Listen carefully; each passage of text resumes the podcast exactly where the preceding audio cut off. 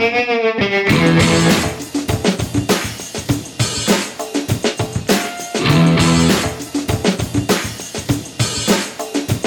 welcome to Black Sparrow Radio, KBSR, transmitting from the lovely little city of Taylor, Texas.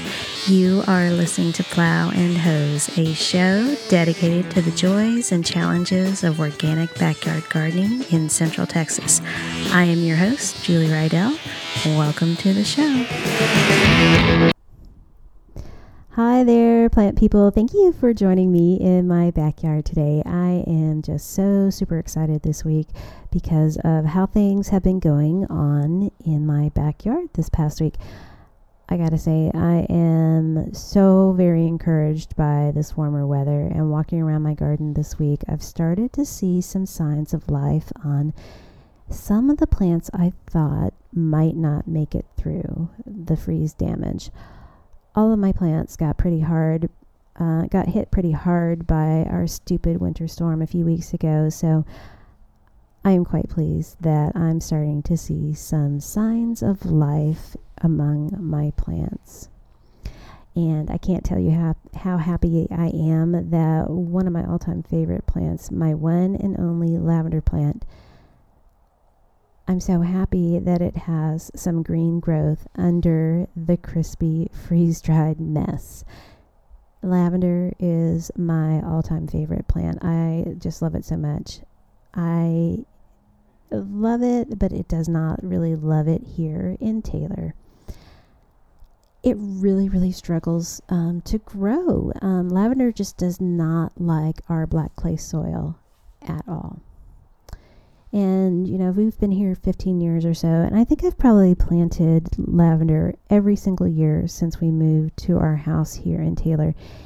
And year after year, I have failed. They never come back. They just last one season. But a couple of years ago, I got a lavender plant um, along with two other lavender plants, and those two died but this one actually survived. So I was completely overjoyed by having one lavender plant that has lasted this long. I mean, it's only been two years, but um, let me tell you, it's just been a huge struggle. Um, I don't even care that it looks kind of weird where it is because it's off center in one of my raised beds. Remember, I had planted two other ones, and this one just happens to be in a weird spot, but it's happy and it seemed very happy before the ice storm. Um, and it had been growing really well. It was probably 18 inches wide, but after the ice storm, I didn't think it looked too bad. I mean, lavender leaves are gray green to begin with, so from a distance, they um, the leaves on the lavender bush look pretty normal. I mean, it looked kind of droopy and a little thirsty looking, but it didn't turn all brown or get mushy like a lot of the other freeze damaged plants. But once I got up close to it and I checked it out um, and I touched it, the leaves were just so brittle and, and crispy. I didn't really have a whole lot of hope for it, but one day this week when I was walking past it, I caught a glimpse of green at the base of the plant, and sure enough, my beloved little lavender plant is still alive, and I am so, so thrilled that it's still alive. Another surprise I discovered this week um, were some little baby sugar snap peas um, that were poking through the soil. I had planted these guys, um, uh, I don't know, not quite two weeks um, before the ice. Um, it was a little more than a week. I don't, I don't remember. Um, anyway, they hadn't sprouted um, up before the ice came, so I assumed they were frozen in the ground. But while I was out walking the garden beds, I was so delighted to see that nearly all of those peas I had planted um, have started popping popping up through the soil. And now they're probably mm, inch and a half, two inches tall. And as long as temperatures stay nice and mild, I hope to have a few sugar snap peas before it gets too warm for them. I also noticed that my plum trees um, have started putting on buds, and as exciting as that is, um, really only time will tell if we get any blossoms or fruit this year. They are fairly young trees, eh, but I was expecting them to um, have some fruit on them this year. But you know, after the freeze, I don't know. We'll just have to wait and see um, what's going to happen with my plum trees. Some other good news we are officially past the last average frost date for Williamson County. And that means that it is generally safe to go ahead and plant our warm season plants like tomatoes and peppers outside. And we can also move our tropical plants outside too. Just keep an eye on the weather. I got to be honest with you, I am not ready to start trusting the weather just yet. You know, springtime always makes me feel happy and optimistic about things, but that brutally cold Arctic blast that we got, I am apprehensive to say the least. You know, like I look at my little baby pepper and tomato plants, and then I look out at the garden and think about the half a foot of snow that was on the beds, um, and then I look back at my my little plants and I pull my little my seedlings closer to me, and I start thinking, well, you know, it wouldn't really hurt to wait another week before planting them. I don't know. I just look around the yard and I see all kinds of carefree plants just being happy and turning green and growing. And I think, I also think that maybe the weather might be okay. But all of those plants that are green and growing, um, most of them are weeds. But they do seem very confident that nothing bad is going to happen to them anytime soon. So there's there's that. As far as the spring weeds go, I have cleavers and chickweed, dandelion, and henbit just all over the place. It's in my lawn, it's in my flower beds, it's in my garden beds. I think really they're the only green things in my yard. I've got Bermuda and St. Augustine grass in my yard. Um, and they are brown. They were brown and dormant before the snow and the ice and the freeze, but they shouldn't have a problem bouncing back once we get consistently warm weather. I'm not a lawn person, so I'm not too concerned about it, honestly. But I do know that lots of people enjoy a mostly weed free lawn. So if you have some plants like henbit and chickweed popping up in your lawn, you can just mow them now. Cut them down, um, cut them real short so that um, the flowers um, don't set seed. Turf grasses are still dormant, so you won't be hurting them by mowing, but by cutting down the plants you consider weeds now will prevent more from popping up next year. Keeping weeds short also puts them at a disadvantage when your turf grass finally wakes up. A healthy lawn will be able to form a nice thick mat and choke out those weeds. Turf grass is great because it grows really thick and dense, and a happy lawn will be very thick, so dense that most of the large weeds um, can't even get established. But these spring weeds that we have right now, they're taking advantage of our dormant lawns and they are doing their thing right now, growing and flowering and setting seeds for next year.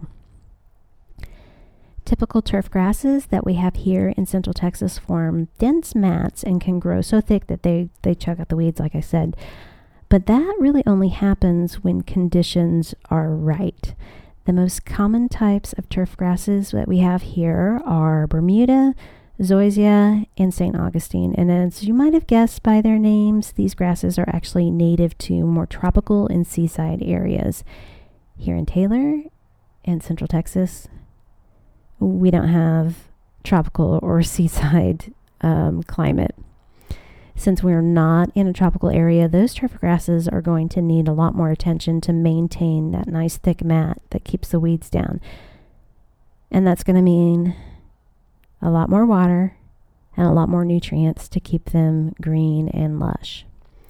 Central Texas is, um, of course, you know, quite prone to extended drought and sometimes extreme drought conditions. So, keeping those tropical grasses like Bermuda and St. Augustine alive is going to take a whole lot of water. And if you want to keep it green, you're going to have to supplement it with fertilizer. Even after spending a lot of money and a lot of time watering and fertilizing it, you may still have weeds popping up. So, I you might be tempted um, to apply herbicide to keep out the plants with the tiny seeds like dandelions and chickweed. You know, personally, we don't use synthetic um, chemicals on our lawn here at my house or in my garden, so I'm not really a girl that can recommend those types of products like broadleaf herbicide or weed and feed sprays or that gross smelly bag stuff that you put into a spreader and broadcast all over your lawn that's not our style. So I can't make any recommendations on, on what to use. I don't care for them because not only are those products expensive, but they're also excessive. There is way too much nitrogen in the synthetic lawn fertilizers. You know, grasses do really love nitrogen. Nitrogen provides um, the nutrient that causes leaf production, and grasses are um, grass blades are really just leaves. But like all plants, they can only take in so much nutrients, and all the excess is just going to drain away into the ground, eventually find its way to the water table. And I think that's gross. you know, another thing that it causes other things. Um, also to grow. You know, once it hits the water table and then it, it flows downstream, well, that can cause things like algae in the water to bloom and then also um, non native invasive plants that are, um, come in contact with um, waterways. If they have that excess nitrogen, you know, they can really take off um, growing and become um, extremely invasive and replace native uh, native plants. So, I just prefer to avoid synthetic products and stick to more simple ways to take care of my lawn. If you left your fall leaves on the ground, either left them whole or chopped them up with your uh, like a mulching mower, then you are in good shape if you are like me and you prefer a really low maintenance lawn. Those leaves spent all winter breaking down and decomposing and feeding the soil microbes. And this is really great for your lawn. Plus, all those leaves were free. And that's awesome. Um, the because the grass is always um, will already have some extra nutrients when it breaks dormancy as it warms up, and you didn't really have to do anything. So, a healthy lawn will grow nice and thick and suffocate out a lot of weeds, but this really only works while the grass is actively growing. Our lawns are still dormant right now, so we are seeing nice spring green weeds popping up and not a lot of green grass. The grasses are just now thinking about waking up and breaking dormancy. You know, our that freaky deep freeze may have tricked them, um, and they may be slow to bounce back this year. We'll just kind of have to wait and see. But if you do want to go ahead and help your lawn out this spring, you may consider aerating your lawn, especially if you have an older, very well established lawn. Healthy lawns grow thick and dense, even to the point where they are actually too thick and too dense. Choking out the weeds is a good thing, but if your lawn is too thick, then the roots are going to suffer. Soil still needs air. The critters and the microbes that live in the soil also still need air. So that's where an aerator can help.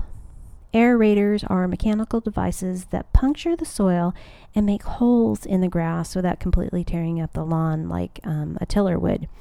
The holes break up the thick mats of grass and dense roots, and then these holes um, give a little breathing room um, to your turf. Um, the holes allow for water and air to penetrate. if you have a small area, you can just use like a garden fork and just poke holes in the grass down into the soil and kind of wiggle it around and make little holes. They also make um, rolling aerators that look um, like old fashioned push mowers, but instead of cutting blades, they have scary spikes that kind of puncture the grass as you push it. They look like some sort of medieval torture device for lawns, or maybe like an eco friendly punk rock lawn care thing. I don't know. I don't know. Um, but they also make um, aerating spike sandals that you can strap to your shoes and then you can stomp around your yard and put holes into your um, lawn. But honestly, from what I read, they are the least effective of the aerators. And I'm just going to go ahead and say it. Not only do they look ineffective, they're ugly. And I wouldn't want to be stomping around my yard might be a fun show for the neighbors, but anyway, if you have a large area that you want to aerate, you should look into hiring a landscape company to aerate your lawn, or you could rent an aerator. They have they at the big box stores they um, they rent those. They have the um, the ones that you can rent. They they're like gas powered aerators, and they actually take a plug of grass and soil out of your lawn. You just start it up and you push it over your lawn, and then the aerator kicks out a uni- like uniform pellets of grass and dirt. Um, this is also called um, core aeration. Once your lawn is aerated, you can spread some nice finished compost down. You don't even need very much of it, like an eighth of an inch of compost is all you need for your lawns to be happy and healthy through the growing season. When we lived in um, southwest Austin, we lived in an HOA neighborhood and we had requirements on what our front lawns had to look like. Basically, they had to be green and lush for nearly all of the year, including the worst of the summertime. So everybody in the neighborhood had to put um, quite a bit of effort into keeping their front lawns looking decent. Otherwise, um, somebody would turn you in. You get like a, you'd get sent an ugly letter from the HOA, and they would berate you for violating some stupid lawn rule that they had. I hated it, and I thought, and I still think that those were some freaking ridiculous rules for lawns. But a couple times the neighbors um, got together in the springtime and they booked a company to come aerate all of our front yards and then spread a layer of compost. Um, they would do like do it like all in one day, and it was kind of like at this group rate thing. And I have to say that that the one time that we participated in that, um, our little lawn um, actually did pretty good. So definitely if you are into lawns and you want chemical free um, lawn care, then check out aeration. You are listening to Plow and Hose Radio and podcast on KBSR Black Sparrow Radio. If you are enjoying my show, please stop by the Plow and Hose Facebook page. You know, give it a like, follow it, and share it with all your plant curious friends and family. Feel free to send me a note or a picture. I would love to see your gardens and plants. Be sure to stick around after Plow and Hose and check out The Ragged Edge with Richard Stone, a show that focuses on local issues including politics and events and culture. All right, well, all this talk about lawns and managing weeds, I want to switch gears and talk a little bit about the good things about these spring weeds. Dandelions, henbit, chickweed, they are actually all important um, sources of nectar for pollinating insects. These plants are some of the very few options for bees and flying insects during the late winter and early spring. Um, they bloom before all of the other blossoms do. Henbit is pretty cool. I think it's pretty cool. Um, it has a little purple flowering Um, it's a little purple flowering plant and it has like scalloped edged leaves. Not only does it provide nectar for long tongued bees like honeybees and bumblebees, its purple tube shaped flower also attracts robber flies. Uh, robber flies, they look a whole lot like bees. They're yellowish and blackish, and they have a bit of fuzz, and you may have never even noticed them being any different than bees, and that's probably why they're called um, bee flies sometimes. These robber flies are beneficial insects. They are a bit parasitic, what they do is they lay their eggs in the soil or on plants, and as their larvae grow, they feed on organic matter and they also feed on other insect larvae that happen to be in the neighborhood, like grubs or cutworms or grasshopper eggs. Adult robber flies eat beetles and grasshoppers, leafhoppers, and they'll even eat wasps. So, by leaving the hen bit for the honeybees, you're also going to attract robber flies. And when you do, you're also reducing other nuisance insects that are bad for your plants. If you enjoy bitter greens like radicchio, endive, or arugula, you know, try picking some young tender dandelion leaves and adding them to your salad bowl or you could like toss them in a saute pan with some olive oil and then give them a good squeeze of fresh lemon. All the parts of the dandelion are edible, including the roots and the flowers. If you are planning to pull up your dandelions anyway, you know, don't just throw them away or toss them into your compost pile. Look for ways to use them in your kitchen. Dandelions are full of all kinds of nutrients, vitamins, and minerals, and they are, have been a staple plant for herbalists who use them for herbal medicine. Dandelion greens are high in vitamin C, vitamin A, vitamin K. They're rich in iron, magnesium, and a good source of calcium. The roots are high in fiber, and you know, they're supposed to be good for digestion and supporting your liver. Personally, I find dandelions too bitter to enjoy but I also find coffee way too bitter and enjoy. But if you're curious and you want to try tasting dandelions, now is a really great time to harvest them because they are all over the place. So do a little research and try a dandelion recipe or two. If you have a whole lot of dandelion, yellow dandelions, then you know, pick those. Maybe you can make yourself some dandelion jelly or some syrup, or you can even use them to flavor homemade wine. My rabbits really love dandelions, and now that it's warmed up, that's become one of my um, favorite after work things I like to do with my little boy. We go outside and we'll pull up dandelions to feed to our bunnies. Another spring weed that is going nuts right now is chickweed. Chickweed is that bright green weed with small little leaves and tiny, tiny white daisy looking flowers. I think it is a sweet little plant.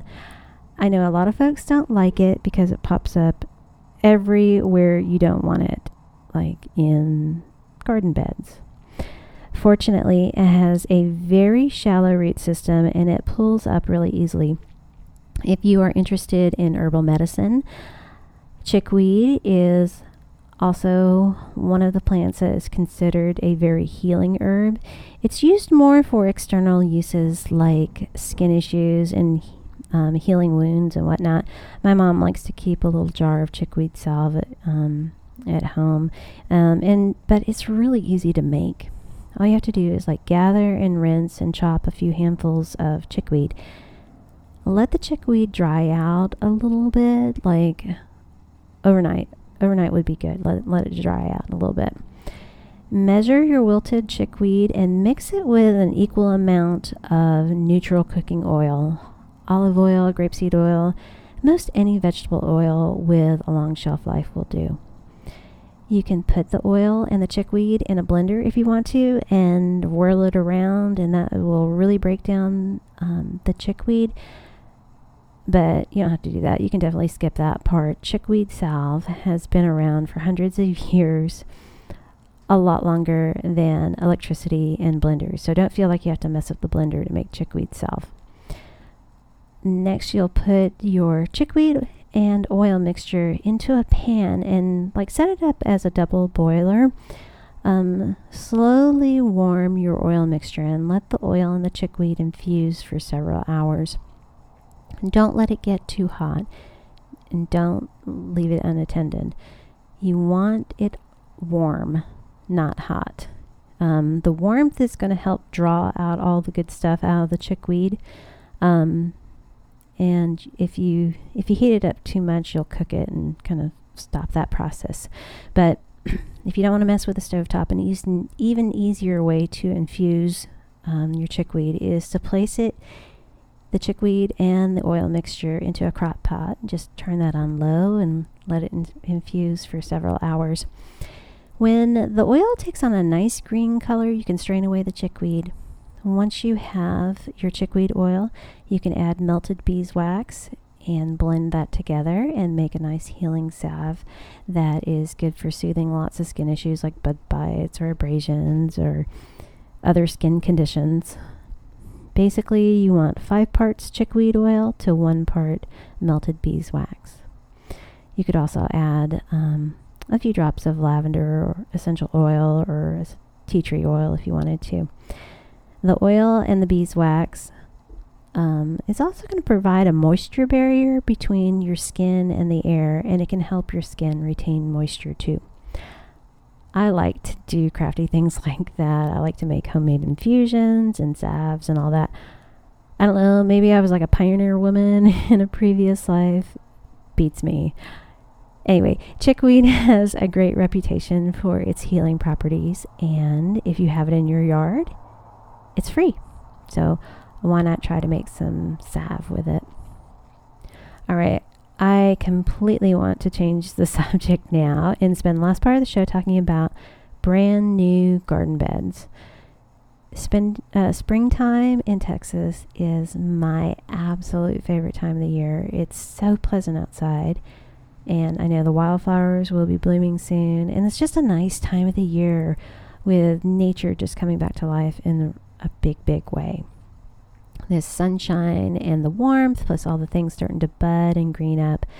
There's a lot of folks thinking things like, This is the year I'm going to do a garden. And I absolutely love that. I think everyone should try to cultivate some plants, either for food or for beauty or just for the challenge of doing it, just knowing how, how to grow plants. So if you are wanting to add a raised bed this year, or you know maybe you're going to help um, someone else with their gardening goals, you know let's do it. Let's let's put in a new bed. There's just a few considerations for starting a new bed, mainly revolving around placement. Will your new bed get enough sun? And is it convenient to your water source? Everything else is flexible adjustable, and fixable. Even if the space you select gets too much sun, you can erect some sort of afternoon shade. But if it doesn't get enough sun,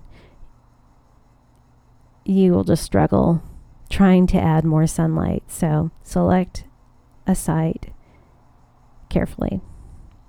Access to water is also an important consideration. You can adapt by adding hose extensions um, to make it easier to water, but the closer you are to the water, the easier gardening will be for you. The more convenient your new bed is, the more successful um, you will be. This is especially true if you are a new gardener setting up your first bed. There's a lot to be said for proximity and convenience. And I think that holds true for a lot of things in life.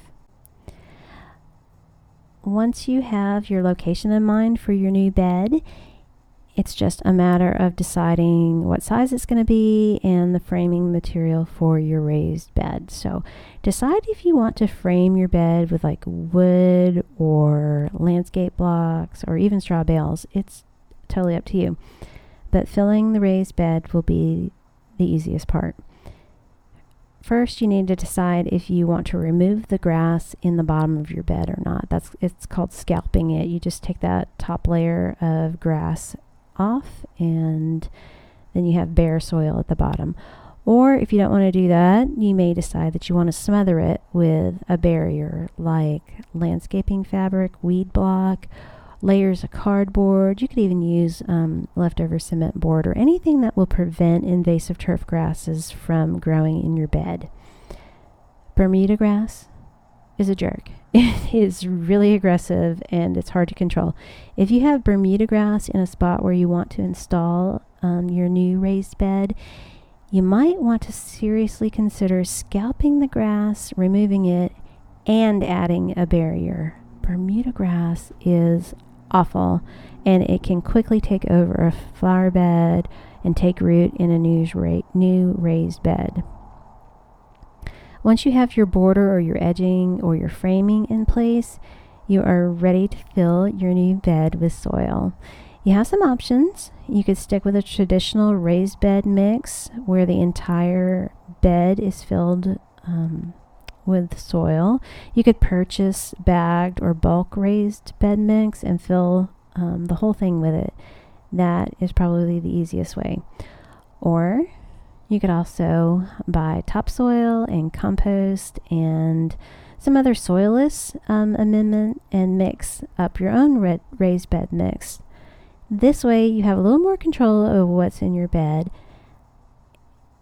I don't think that you're going to save a whole lot of money if that's a concern, but if you want to mix your own soil, I think that's great because you're going to know exactly what you put in it. And if for some reason you have a problem, um, you'll be able to um, do some research and address uh, how to correct your soil issues. So for Central Texas, a good formula for a make your own DIY raised bed mix is 50% topsoil, 40% compost, and 10% soilless growing mix. Um, something that has like peat moss or coir fiber, maybe some bark, sand, perlite, or vermiculite. The topsoil, it can be just the cheapest that you can find because you're going to be adding um, compost and that's going to enrich the topsoil. And then those other amendments that you want to add, those are going to help keep your raised bed mix light and airy and it's going to help improve water retention but also drainage. You might want to consider lasagna gardening um, to fill your new raised bed. This style of gardening is very, very flexible, and you can save a lot of money if you're patient. And it, and if you have a good stash of compostable materials already on hand, like cardboard and leaves and paper, kitchen scraps. Lasagna gardening is super easy and it makes the most of things that would normally get hauled off by the garbage truck.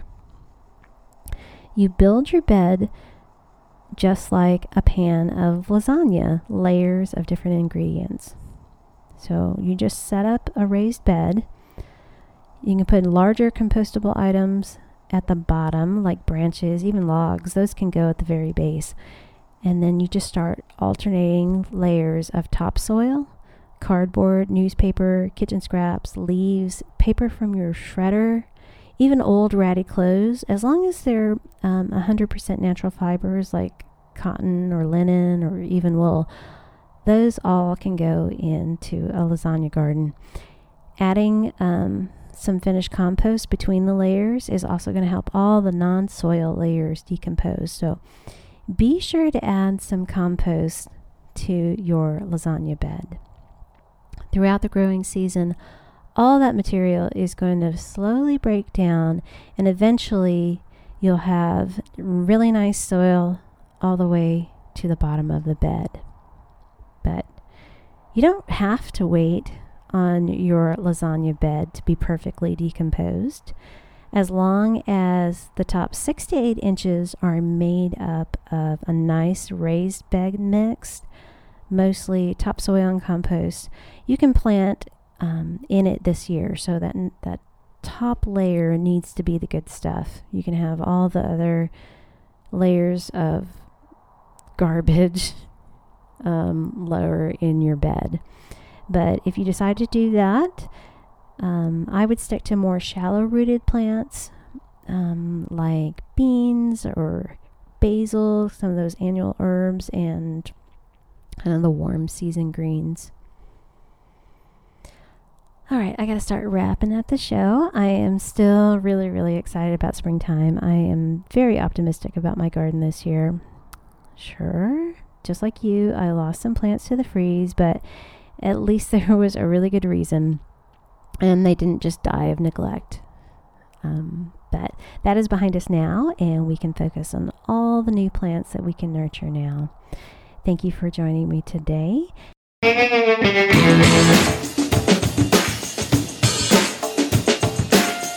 Production assistance provided by KBSR Black Sparrow Radio. Original music created by Alex Cuervo. Discover more of his music at alexcuervo.tv. If you love plants and gardening in Central Texas, be sure to click the subscribe button wherever you get your podcasts and never miss seasonal information on Plow and Hose. Plow and Hose is written and recorded at my home in Taylor, Texas.